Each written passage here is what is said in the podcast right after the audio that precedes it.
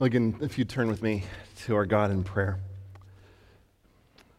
Lord, we, we come now to your word, and we recognize that in, in this book, on these pages, that we find words of life, words that introduce us to you, the creator of the universe, the one who made us, the one who sustains us. We find on these pages words of instruction that teach us how to live life, that teach us how to walk with you, how to have a relationship with you in a way that is entirely different from what the world offers to us, an entire, entirely different way than what, that, what the false religious systems of this world teach. On the pages of Scripture here, we find message about Jesus Christ, the one who died in our place, the one who took our place on a cross, and he shed his blood on our behalf. And so, as we come together, it is my prayer that you would teach us as we examine these words, as we examine what they mean, and, and we examine how we're going to live these things out in our lives today. I pray that you transform us. I pray that your spirit would fill us as we take these words and then we live them out, these principles, and we put them into practice in our lives today. Honor yourself in us. Make us look more like Jesus as we encounter you here. It's in his name we pray and ask this. Amen. Well, Jesus is greater than. Do you agree? That's been the overarching message. I'm glad five of you agree. That's awesome. Jesus is greater than, right? I had to think about that for a minute. It's awfully quiet. You know, there's, that's been the overarching message that we've discovered throughout the book of Colossians. Jesus is preeminent, He is first in all things. We've seen how He's created the world, how He rules over the world. He's greater than all the other ways that the world comes up with to have a relationship and to grow in our relationship with God Himself. And so in Christ, we have an opportunity. Colossians teaches, teaches us we have this opportunity to participate in the Christian walk. We get to enjoy being fully pleasing to Him. You, can you imagine that concept for one moment? You have the opportunity to be fully pleasing to the Lord we have that opportunity in Christ. We get to enjoy being fully pleasing to Him. We get to enjoy bearing fruit in our work and in our growth. We get to be strengthened by the power that is no longer limited by, by our own strength and our own abilities and the things that we do by our own strength, but it, that is according to His glorious might. We have been called out of the kingdom of darkness, and now we participate in the kingdom of God's Son. The Christian life is so much greater than what you and I had before our life in Christ because Jesus is greater than all things. And he is certainly greater than our old master sin that we once served.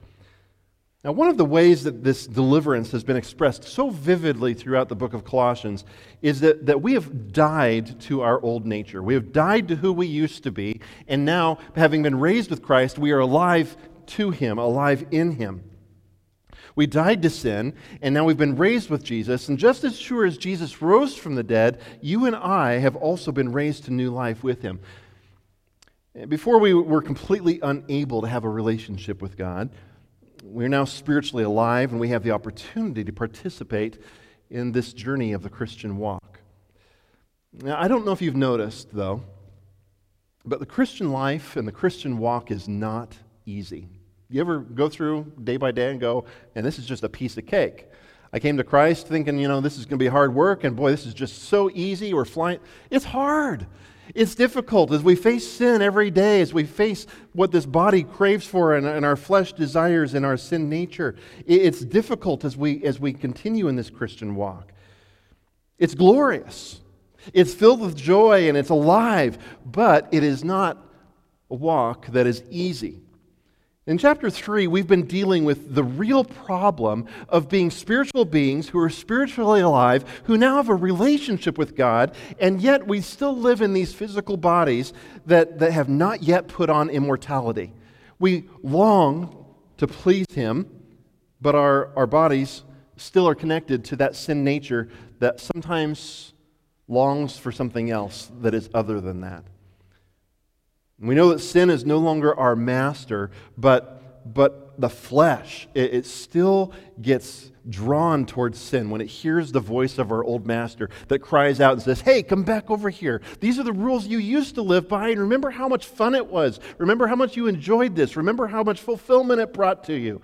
And it calls out to us, and the flesh is drawn towards that. So, how do we how do we participate in the Christian walk and live out the theology of the preeminence of Jesus Christ in our everyday life?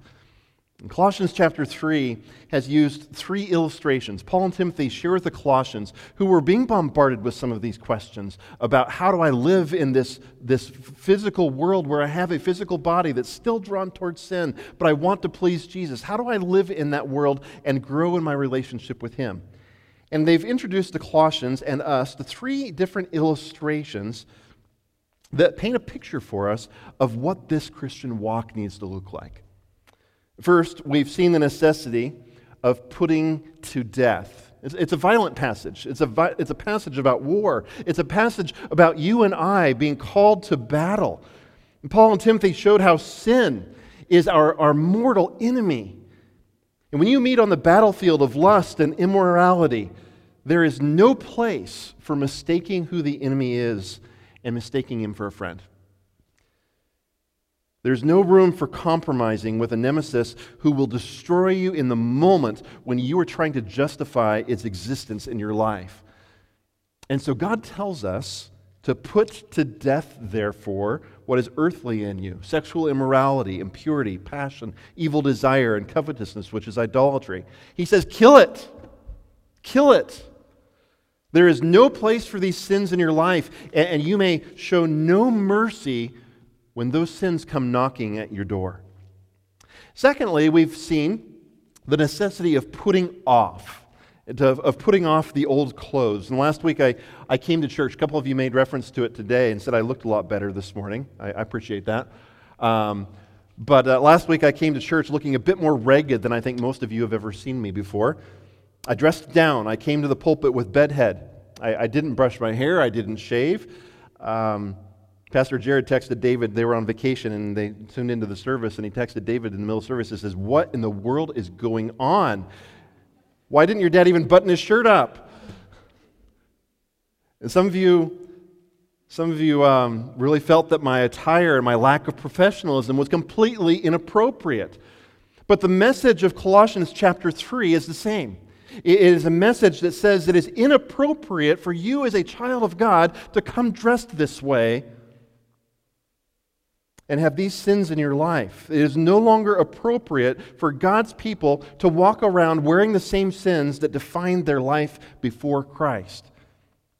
We're called to put sin off, put it away. And the picture is of removing soiled clothes. Remove anger, remove wrath, remove hurtful words that come from your mouth. Getting rid of those things requires you to consciously, daily make a decision that you are no longer going to wear these sins around your neck. They are not appropriate for you who have been raised with Christ to new life. And that brought us to the third picture in this chapter, which is the, the converse of the second. You've taken off the old clothes and you don't wear them anymore, but you, you can't just run around naked with nothing to wear, so to speak. And, and so Paul and Timothy go on and they show us how God has equipped us with new attire, new clothing that is appropriate for the Christian walk, that is appropriate for those who are children of God. He gives us new clothes to those who are his chosen ones, to those who are holy, to those who serve as his ambassadors and have been adopted as his sons and daughters, his heirs. Who you are changes the way that you dress. And so then we put on compassionate hearts, kindness, humility, meekness, and patience. And above all these, we put on love. And that brings us today to the fourth word picture of chapter 3. Living out the, the theology of Jesus having first place in everything means that Christians must pay attention not only to what they put off, not only what they put to death, not only what they put on, but also what they put in. Picture, if you will, a house that is decorated and furnished in a way that makes your guests feel at home. Our guests were just talking to us about hospitality, something that's very important in, in uh, different regions of the world. But picture, if you will, a, a, house that's decorated in a manner that says to the person that comes and stays, says, stays with you, You're welcome here. You, you, have a place here. We want you to, to live here and, and to know that, that you, while you're staying here, you are at home. And when we were alive to sin and dead to God, when we were alive to sin and dead to God, we put in things that made sin at home. We decorated the house, if you will. We, we decorated and we, and we furnished the house in a way that said, Sin, this is your place. You come and stay as long as you want. And, we decorated the house with things like pride and fear and foolishness and greed. And these are the things that we're to put, the, these are the things that, um, that were put in that made sin and our old self welcome. But it's no longer to be so. We serve a new master who is kind and gracious, who has poured out his grace on us, who has given to us his Son Jesus Christ, who died in our place. And he is the one who is greater than. He is the one whom we are called to welcome. And so, what do God's people who are called to welcome Jesus Christ and to make him at home in our hearts, what do we do to make him feel welcome and at ease in our home, in our hearts? What do God's people put in that makes our heart a place where Jesus feels at home? Now, now first, before we start diving into the passage, I need to remind you uh, uh, that, that, we are, that we are not able, you are not able to clean out the house. As we're going through this illustration of cleaning the house and bringing in the new furniture, understand that sin had its way and it wreaked absolute havoc in your life. It wreaked absolute havoc in my heart. And there is absolutely no way that I can come in and say, I'm going to fix everything up. I'm going to get cleaned up so that I can be pleasing to God. And the point of this passage is not, it is not that you can accomplish these things for, for, for yourself.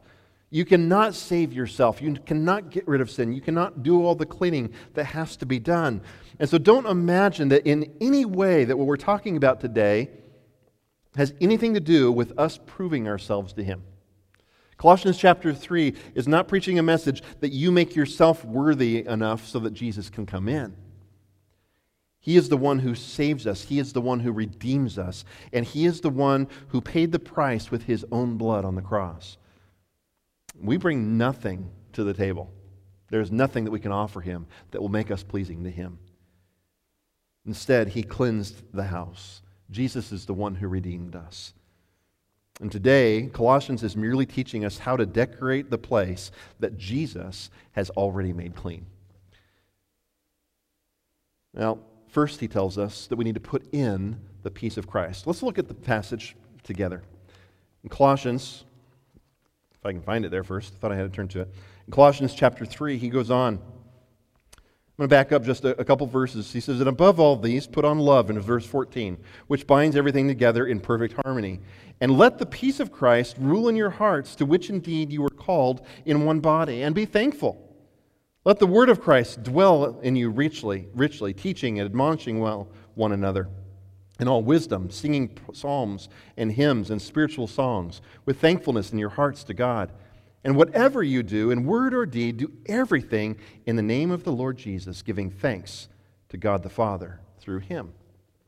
And so the first thing that he shows us that we need to put in in this passage is to put in the peace of Christ. Specifically, we are commanded to let the peace of Christ rule in your hearts. And, the verb that he uses there, it's active, it's not passive.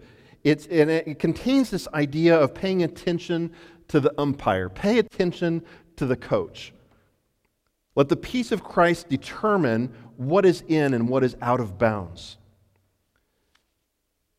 Oftentimes, I think we read this passage and you know, the peace of Christ, and, and we kind of think of in some metaphysical, hypothetical, mystical concept that's being taught here that, that if, I, if I do all the right things and if I, if I say the right formulas and I go to church and I go to youth group and I, and I support missionaries doing this and I, and I get involved in this ministry, that there's a specific formula for how all this works, and, and there's this mystical experience that, that's down the, the road waiting for me.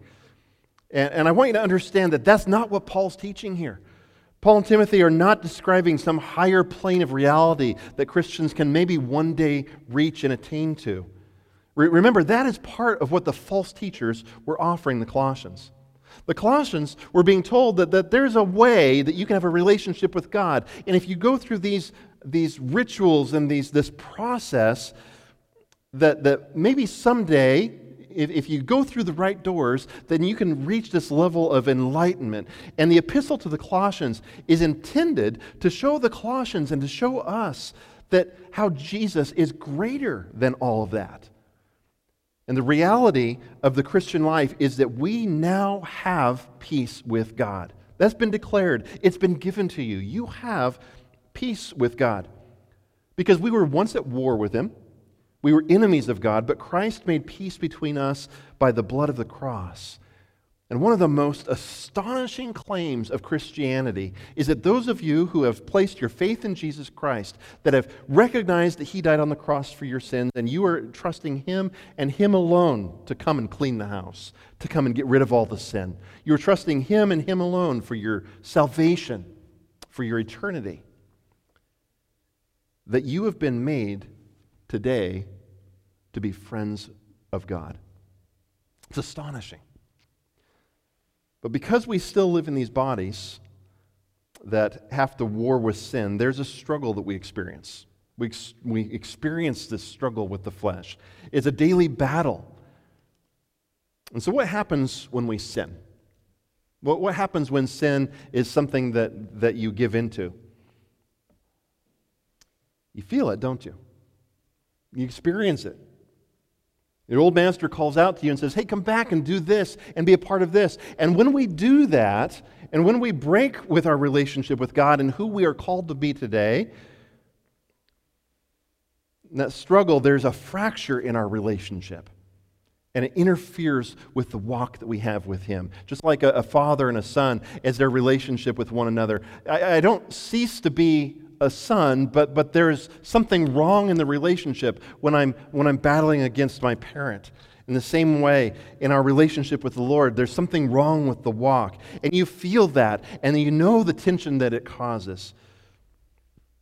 We're called to let the peace of Christ rule in your hearts, and that peace is, is something that you know has been, has been fractured.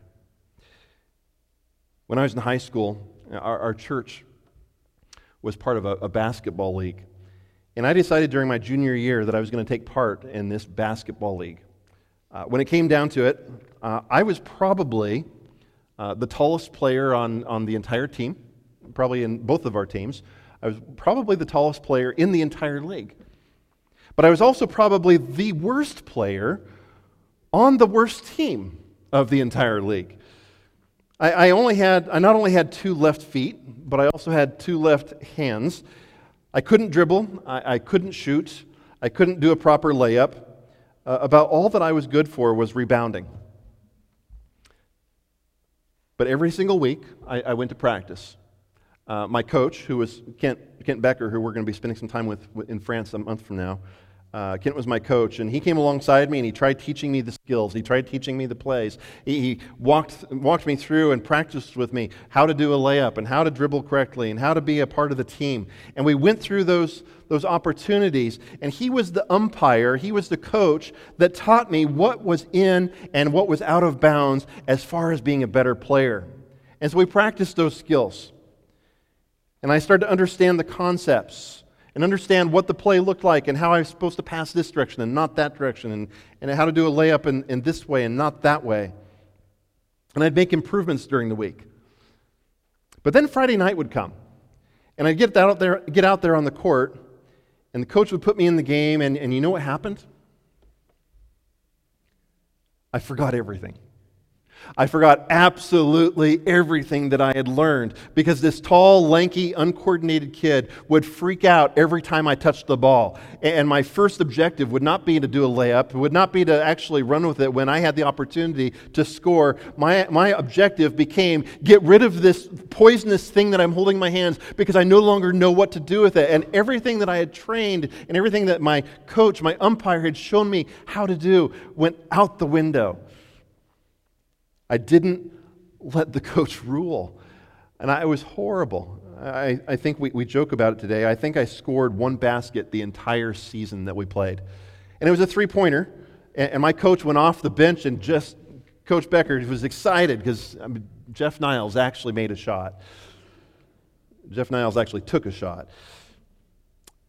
As followers of Christ, we have the amazing benefit that Christ is with us.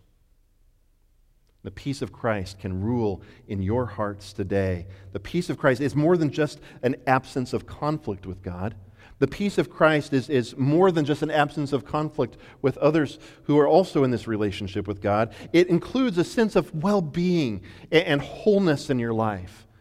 And God calls you to that. And it's your umpire. It's the thing that says, hey, whoa, whoa, whoa, you're stepping out of bounds here. You're, you're, you're breaking the rules here. And this is not how you're going to continue to experience the peace of Christ. And when you sin and when you divert and you go back to that old master that's calling to you and, and you start going down that direction, you start experiencing that loss of that peace in your relationship with Him. That very real, tangible, everyday peace that you can have with God. And it is called to be your coach. It's called to be your umpire that says, Here, here's the boundaries that we operate in.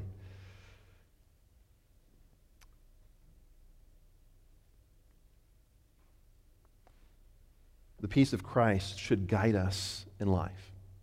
It should compel us to purity. It should encourage unity. As you see in the passage here, it not only involves our relationship with God, but it impacts the way that you relate with others and the unity that we have in the body of Christ, in that we are called to that. The peace of Christ is maintained by obedience and it's maintained by thankfulness. And so let it decide what is right and counsel you in how you ought to walk. R. Kent Hughes recounts an old story which comes from the Salvation Army of the, the early 1900s. It was a story of a strong willed woman who had been nicknamed Warrior Brown because she had a, a fiery temper. She was often belligerent. She became enraged whenever she got drunk. And then one day she was converted. One day she came into a relationship with Jesus Christ. And it changed everything. Her entire life was wonderfully changed by the indwelling presence of the Holy Spirit. At an open air meeting a week later, after coming to Christ, she told everyone what Jesus had done for her. And suddenly, a scoffer out in the audience threw a potato at her, and it hit her dead on, causing a stinging bruise. Had she not been converted, she would have lashed out at the man furiously. But God's grace had made such a profound change in her conduct that she quietly picked up the potato and she put it in her pocket without saying a word. No more was heard of the incident until it came time for the harvest festival months later, months later. And then this dear lady who had been known as Warrior Brown brought as her offering a little sack of potatoes. And she explained that after that open air meeting, she had taken that potato that she put in her pocket, she cut it up, and she planted it. She planted the insulting potato. What was now being presented to the Lord for everyone to enjoy was the increase that came out of that. Warrior Brown had allowed the peace of Christ to umpire her life. As we continuously, consciously choose to let the peace of Christ rule in our hearts, I think it's appropriate that we ask ourselves what else might be ruling instead? What are some of the things that we're challenged with on a daily basis that say, I'm going to take control here. I am going to umpire how you live, how you act, the things that you do, the things that you say. I think for many of us, fear is calling all the shots. You can see how fear is driving so many things in our culture right now and around the world. Many of us are operating based on, on the things that we fear. And it determines what's in bounds and what's out of bounds. And that's contrary to letting the peace of Christ rule in your hearts. For some of us, we struggle with anger, this thing that we're told last week that we have, to be, we have to put this off. We need to get rid of it. It's the old clothes that are no longer appropriate for you. And yet, somehow, that anger, for many of us, it's, it's a struggle of, the, of the, the old nature that we struggle with on a daily basis. And that anger calls the shots, and it says, This is how you're going to operate. And, and that, that anger rules in a person's heart. Oftentimes, pride can be what rules in our hearts. and says, This is how you live your life.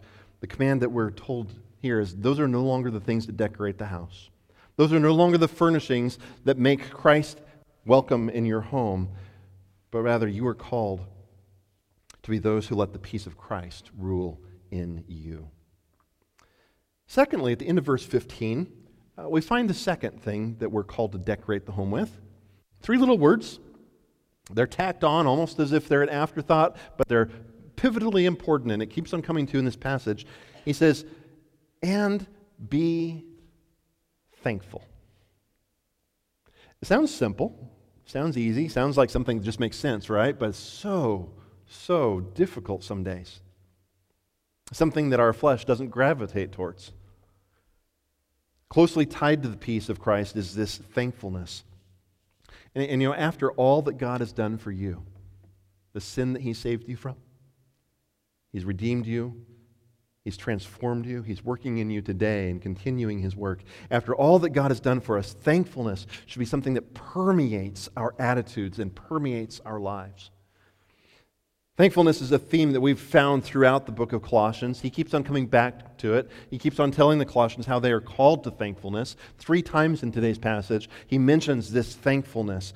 And, and it's worthy of noting how, how difficult it is. Have you ever noticed? It is difficult to complain about something and to be thankful about something at the same time. Because if you're complaining about something, you're not going to be thankful, are you? But if you are purposefully, consciously giving God thanks for something, it's really hard to complain about it.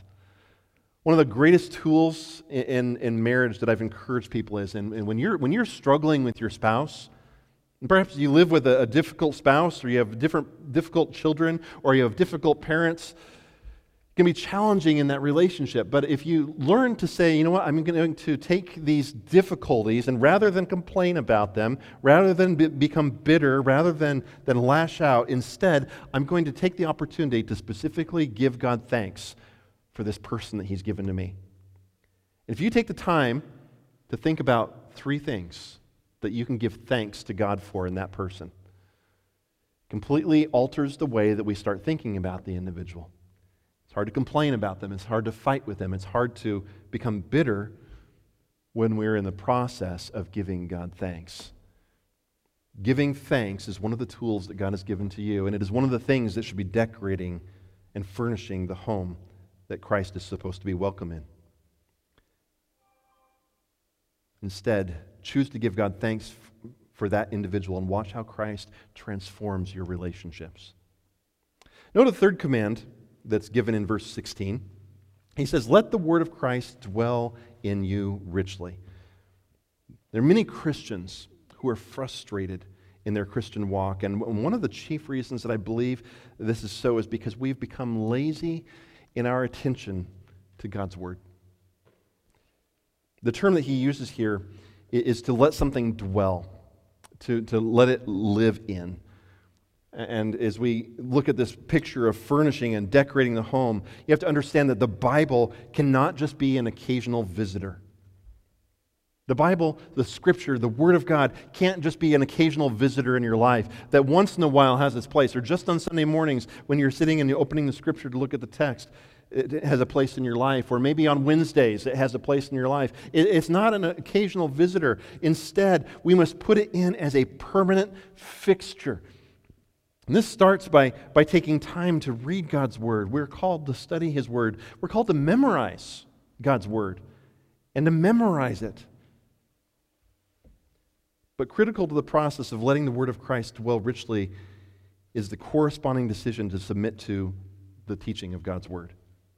It was Mark Twain that once said, Most people are bothered by those passages of Scripture which they cannot understand. But as for me, he continued, I have always noticed that the passages in Scripture which trouble me the most are those which I do understand. We must give it a permanent residence. We must give Scripture permanent residency in our lives as we spend time in it, and then as we take all that it says to encourage us and to convict us and let it change us in all of those things. There's a parallel passage in Ephesians uh, that Haley just read for us a few moments ago. Uh, I've mentioned to you a few times that Colossians and Ephesians were probably written about the same time, perhaps in the same place when he was imprisoned in, in Rome. And he possibly sent both of those letters at the same time. And you see a lot of, uh, of similarities between these two letters.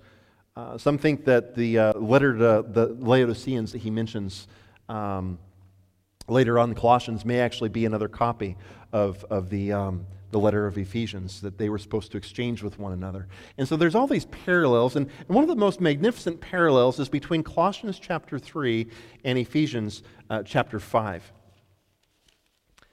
There's a, a, lot of confusion in many churches today regarding the work of the Holy Spirit. And in Ephesians, in this parallel passage, Paul talks about the Holy Spirit and he talks about being filled with the Holy Spirit. Let's turn there just briefly. I'd like to point out at this parallel. Ephesians chapter 5. Again, he said to look carefully how you walk, make best use of the time. The days are evil. Don't be foolish, be understanding in what the will of the Lord is. And then in verse 18, he makes this comment. He says, And do not be filled do not be dr- excuse me, do not get drunk with wine, for that is debauchery, but be filled with the Spirit. And then he almost quotes Colossians chapter 3 and verse 19 and talks about addressing one another, psalms, hymns, spiritual songs, singing, making melody in your heart. And he, he, he goes on to talk about the family, husbands, wives, masters, slaves, children, parents. And he uses the same structure in both of these passages with one another. But whereas in Ephesians chapter 5, he says, Don't be filled with wine, be filled with the Spirit. In Colossians chapter 3, he says, Let the word of Christ dwell in you richly. There's a lot of confusion in many churches today regarding what the work of the Holy Spirit is. In particular, many Christians are very confused about what it means to be baptized by the Spirit and what it means to be filled with the Holy Spirit. Uh, they're, they're separate, these are separate ministries of the third person of the Trinity. Um, briefly, to be baptized by the Holy Spirit, it takes place at the moment that you become a Christian. Being baptized by the Holy Spirit does not refer to your spiritual gifts or anything that you do. It's simply the Holy Spirit putting you into the body of Christ, into the church. You were never commanded to be baptized by the Spirit because it is a once and done deal.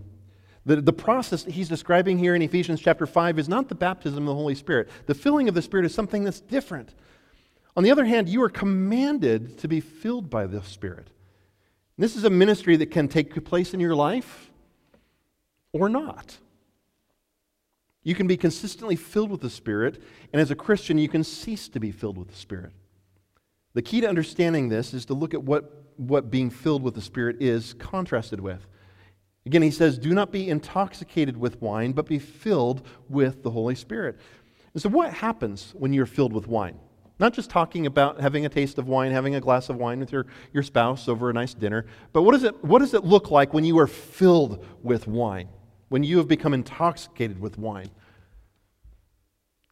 It controls your behavior, doesn't it?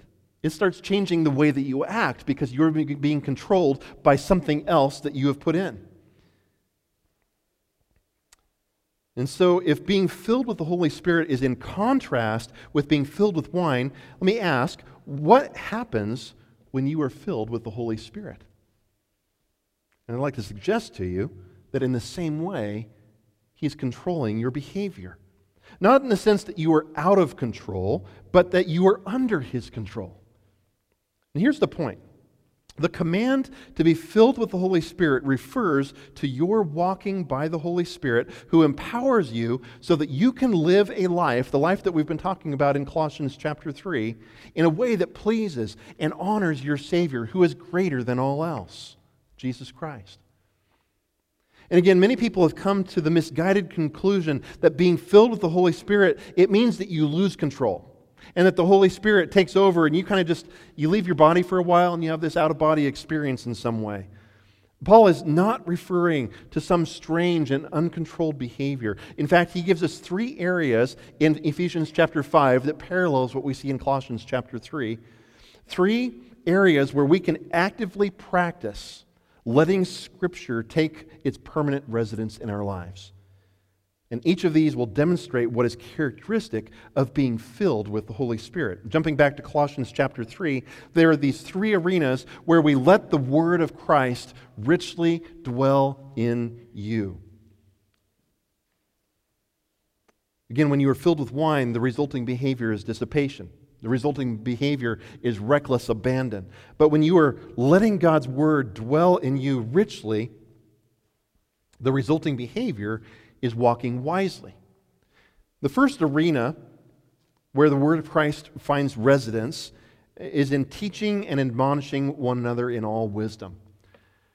As you are filled with the Spirit, one of the results of that is that there, and one of the ways that you are, are um, you allow Christ's word to richly dwell in you, is in the communication of God's truth. Teaching is the communication of what God says in His Word. Admonishing is the flip side of teaching. It's, it's the, the side where we warn one another of sin. It's, you have the positive and negative aspects of different kinds of teaching. Part of this takes place when you choose to sit under biblical teaching, like you're doing today like you do when you come to church, when you turn on the radio and you listen to, to, to, Scripture being taught. But part of this also takes place as you personally choose to study the Scripture yourself and to challenge others then with what you're learning. God doesn't call you just to listen to other teaching, but He wants you to be a part of teaching others and admonishing others. As you allow God's word to richly dwell in your life. And then, as you are taught, you are able to pass those truths on to others, to your children, to your spouse, to your friends. You can discuss what you're learning, and that's a process of you being able to teach others what God's word says. Just as you share, look at what I learned from Scripture. I was um, got a text this morning from a dear friend of mine, and um, he just said, "I'm praying for you today." And, then he, um, he shared a passage of Scripture with me. It was just encouraging and I thought I had it here. Oh, there it is right in front of me. Uh, in um, Psalm chapter 84. He, he, just sent this to me and said, You know what? Blessed is the man whose strength is in you, God says. Uh, it says of God. In their heart are the highways to Zion. It parallels what we're talking about in this passage. When, when you are letting God's word richly dwell in you, there is a highway that goes, that gives you direct access to a relationship with your Creator. A highway to Zion. Isn't that beautiful? I wasn't planning on talking that. I'm probably getting really awkward today, but it impacted me in a special way this morning as I was eating breakfast. God has called you to sit under biblical teaching, but also to be partaking in, in, the study of Scripture yourself. The second thing that he says is we are, we are also called to singing psalms and hymns and spiritual songs. These are all words for different kinds of religious songs. Uh, psalms uh, refer to songs of praise that probably came directly out of the book of Psalms. As you know, the book of Psalms was the ancient hymn book of Israel. And so when we sing, sing Psalms, we're, we're actually singing songs that come from that book. Hymns were typically praise, typically praise to God from, from outside the Psalms. And spiritual songs were songs that expressed what God has done for us. You'll find hymns have a lot more theology, talking about who God is and us giving thanks for, for how great He is. And spiritual songs are those that recognize, look at what he's done for us and how grateful I am for what he's making me. But in all of these, being filled with the Holy Spirit results in believers praising God together. Spirit filled living will lead you to worship, and it happens within community. And the song is a result of God's word dwelling in us, but it's also a means of imparting truth to one another. Third, spirit filled living and being indwelt richly in, in, in, indwelt with the Word of God, the Word of Christ. Spirit filled living will lead you to thankfulness. Does that sound familiar? Thankfulness again. Uh, it seems like we've seen that word already in this passage. We've seen that word several times in the book of Colossians. It's because he wants to remind us of the importance of being thankful. If your life is filled with complaining and bitterness, then I would suggest to you that you, have, that you don't have a circumstance problem, but you have a thankfulness problem. When you are being controlled by the Holy Spirit, the result will be a life of giving thanks.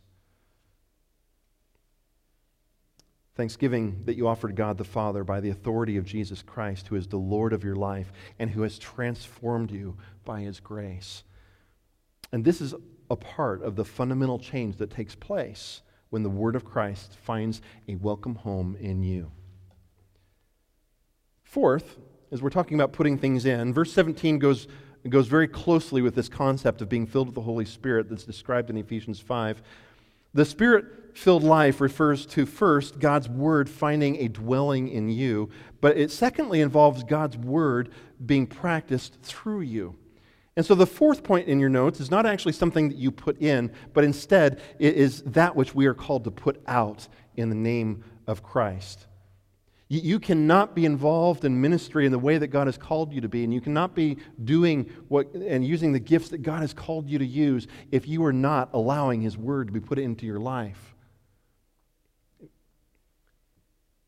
What you put out won't have the strength and the power of the Holy Spirit behind it.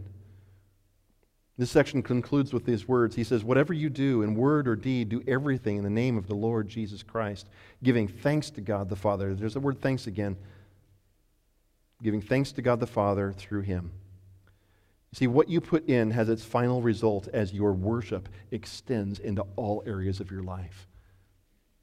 What you put in has an effect on what goes out and what you put into your family.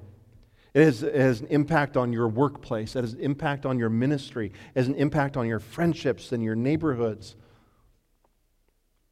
But it is an active part of what happens as Christ transforms us and sends us out. My friends, we've been raised with Christ. If you are a believer in Jesus Christ, this is a reality. You've been raised to new life, just as sure as Jesus rose from the dead. We are alive to God because Jesus has given us eternal life. And the resurrection has entirely changed the relationship that we have to our old master sin. And it has entirely changed us to the new relationship that we have with our Lord Jesus Christ. And this resurrection gives us the opportunity to live on purpose. And so we must kill sin in our life. And we must put off put it off like the filthy attire that it is. We must put clothing on that is fitting for those who belong to Christ, but we must also pay heed to what we put in because Christ has come to reside in you. And so furnish the home with the peace of Christ. Let it rule. Let it umpire and coach you so that when that peace is shattered, or fractured rather, when that peace of Christ is fractured, you know that something is wrong in the relationship. Let that rule in you. Let it be the coach that guides the way that you walk, the umpire that guides you to what is in and what is out of bounds. And let us decorate the walls with thanksgiving that is fitting for the people of God. And may the word of Christ find a home, a permanent residence in you as you spend time in it, as you walk in it, and as its truths transform the way that you walk each day. Father, we thank you. We thank you that in this walk that you've called us to, in this sanctification, that, that you didn't just leave us to do it on our own. You didn't just save us and say, okay, you're, you're mine now, and so figure it out. you've, you've been so good to us. You gave us specific instruction which guides us along the way so that we know what it looks like to continue in this walk. You've showed us the things that need to be put to death. You've showed us the things that need to be put off and how to clothe and attire ourselves as your children, as your ambassadors. And you've showed us the things that we need to put in. We thank you for passages like Colossians, which teach us how to walk with you, which teach us how to cultivate this relationship. As we continue in this passage and over the next couple weeks, and particularly as we, as we look at how it impacts the family and our relationships within the home, Father, I pray that you would continue to transform each one of us.